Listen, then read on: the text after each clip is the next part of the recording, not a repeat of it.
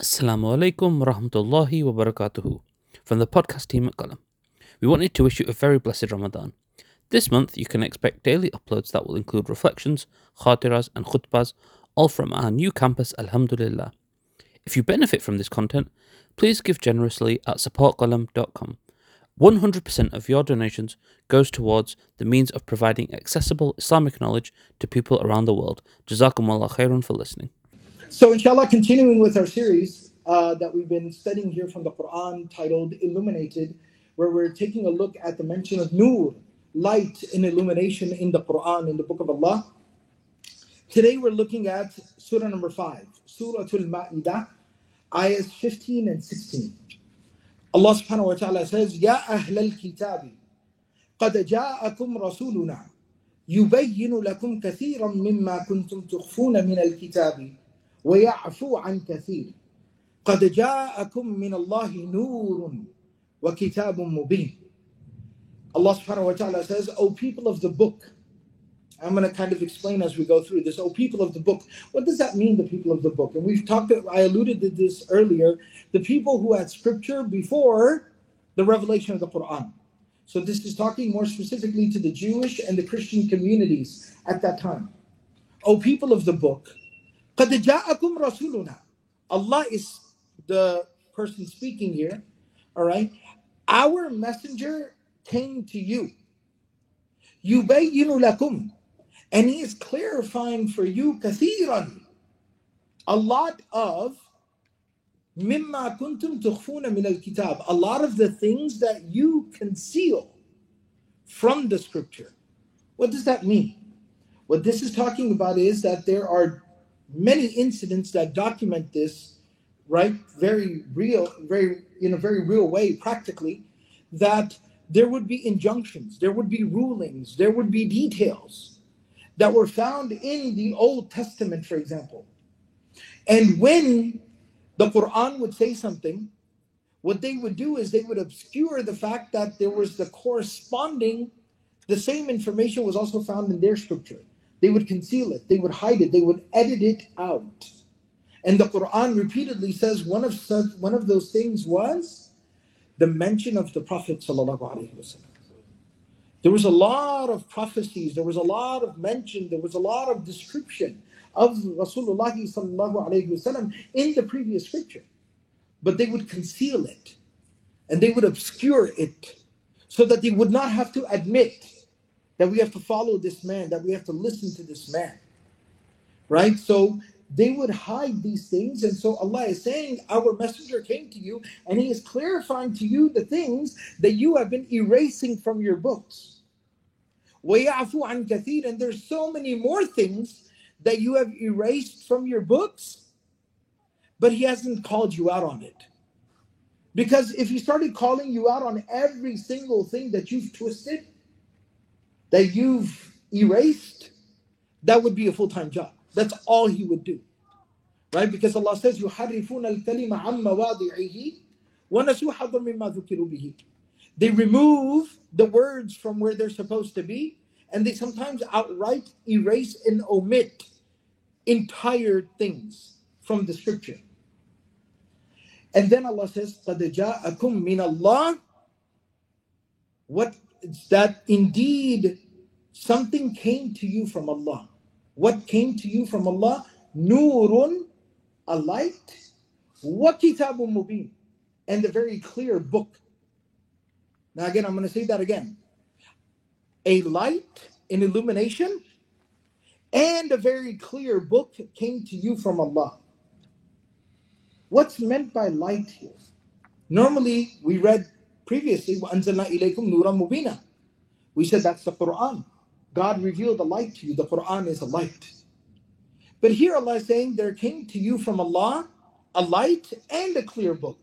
Wait a second. So the light is not the book? Well, one of the names of the Quran is Nur. But here Allah is saying, calling the Quran a clear book. And then he's saying that another light came to you that is not the book. Another light. Who is that light talking about? Exactly. That light is talking about Muhammad Rasulullah. He is the light. He is the illumination. He is that light in the darkness. He is showing you the way. One of the names of the Prophet is Al Hadi, right? He guides. There came someone to guide every group of people, every nation of people. So the scholars explain that Nur here is referring to the Prophet. And again, right, there's some further discussion about this, but like I said many times already, I'm not going to go into the weeds, right? Generally speaking, it's easier to understand it as a metaphor. It's calling the Prophet ﷺ a light, metaphorically speaking. Because the Quran cannot contradict the Quran. What does the Quran say? قُلْ إِنَّمَا أَنَا بَشَرٌ. Say, I am a man. I am human. So he's a human, so then how can he be light? Angels are light. So he's a human being. So again, it's referring to him as a light, figuratively speaking. Because he shows you the way. Right? Imam Malik rahimahullah ta'ala very famously said that the sunnah, the way of the Messenger sallallahu alayhi wasallam, is like the ark of Noah for this ummah. That when the whole world is drowning and it seems like everything is in ruin, if you attach yourself to the Prophet sallallahu alayhi wasallam, if you follow his way, it's like you boarded the ark of Noah when the whole world was flooded. You'll be safe and you'll be okay. And then Allah says, Yahdi bihillah. Allah uses the Prophet ﷺ and Allah uses the Quran to guide. But who is this guidance for? Who will benefit from this guidance? Man, the one who ittaba'a ridwanahu, the one who is seeking the pleasure of Allah. Sincerity is the most important characteristic and quality.